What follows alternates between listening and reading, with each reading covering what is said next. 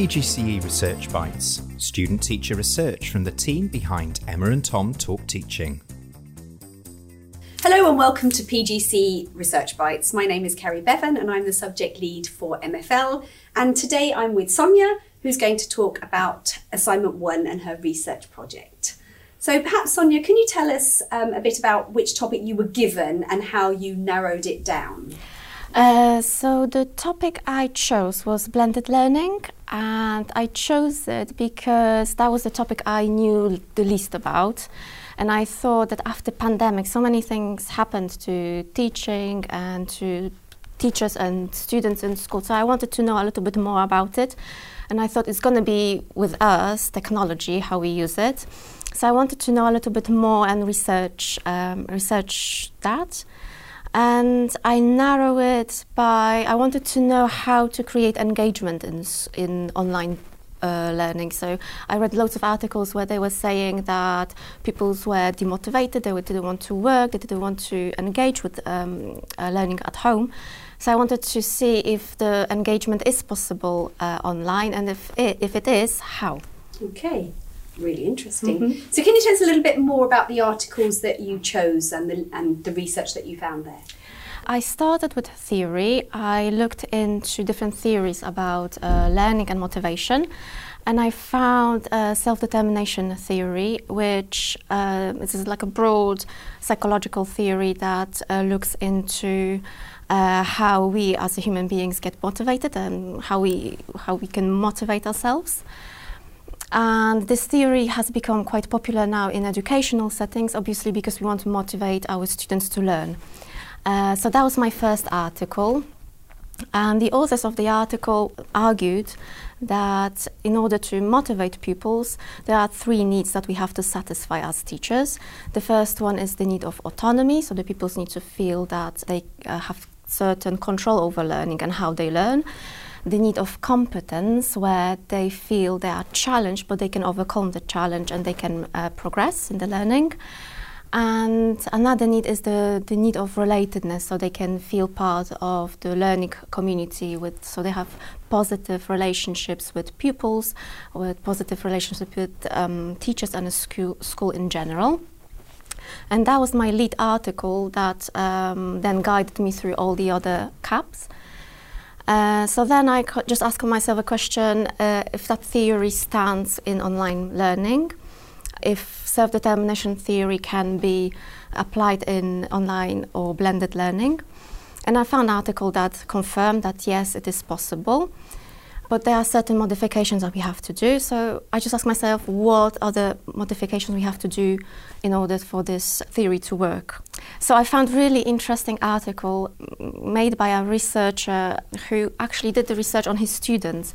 He focused on relatedness and he wanted to he had all his learning move online and he wanted to create relatedness amongst his students and he chose positive uh, psychology, so Dweck's uh, growing mindset, uh, expressing self of gratitude, and by that uh, he managed, he succeeded in creating a kind of relationship, positive relationship between his students and between students themselves as well.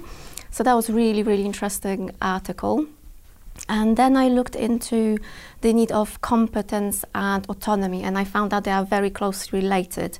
And in one of the articles, um, the authors demonstrated that in order for pupils to feel autonomous, they have to feel competent, and uh, and vice versa. So they were arguing that we need to make sure that when pupils learn online, they feel competent, and this will bring their sense of autonomy, and it would allow them to work independently. And then I brought the CAPs to my subject, to international languages, because when we want to motivate our students, we very often use games. So I looked if this theory works with games, because games are so much about rewards, and I would wanted to see if uh, pupils can be motivated so that they kind of enjoy learning language uh, without those uh, external factors.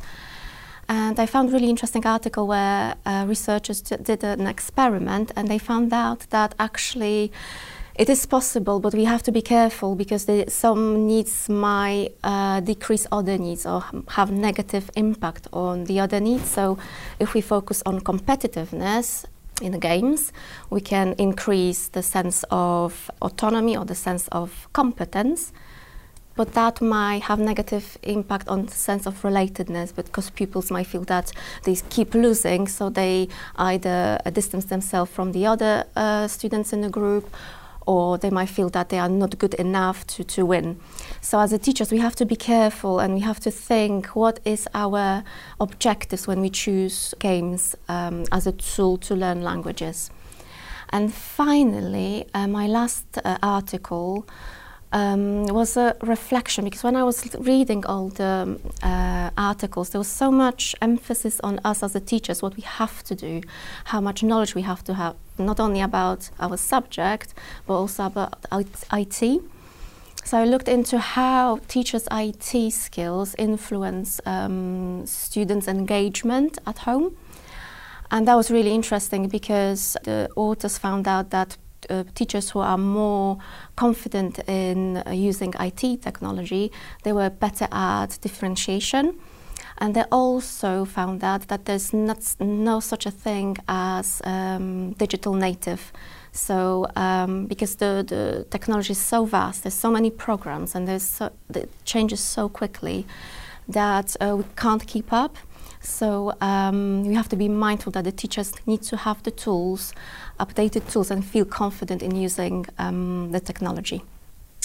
Wow, thank you very much, Sonia. Um, so, what were your recommendations? So, coming out of those mm-hmm. six articles, what were your me- recommendations for your school?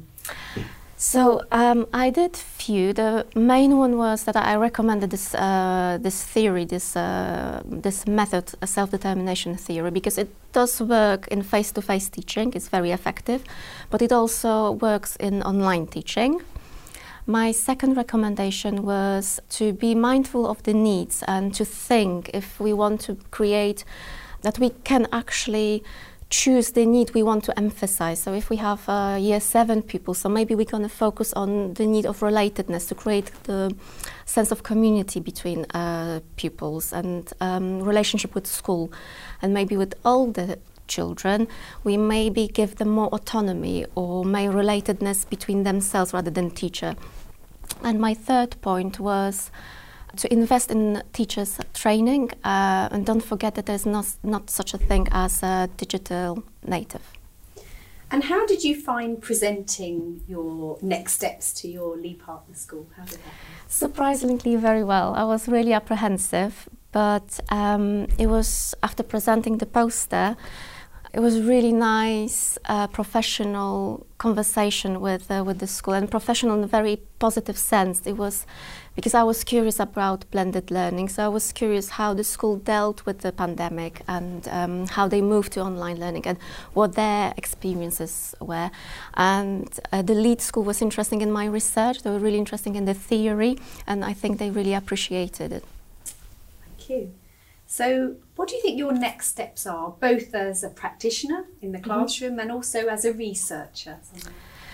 So yeah, when I was researching this um, assignment, I noticed there's a gap, um, like a split between teachers, practitioners, and researchers, the, those who kind of do the research on us. And I think I would like to bridge this gap or even blur this gap and become researcher while I teach and practice. So use the research, use the, the articles, the theories, and try them on in my classroom.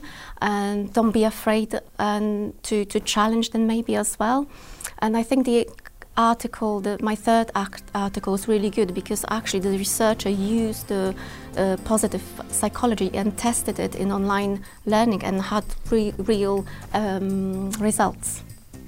Thank you very much. Thank you.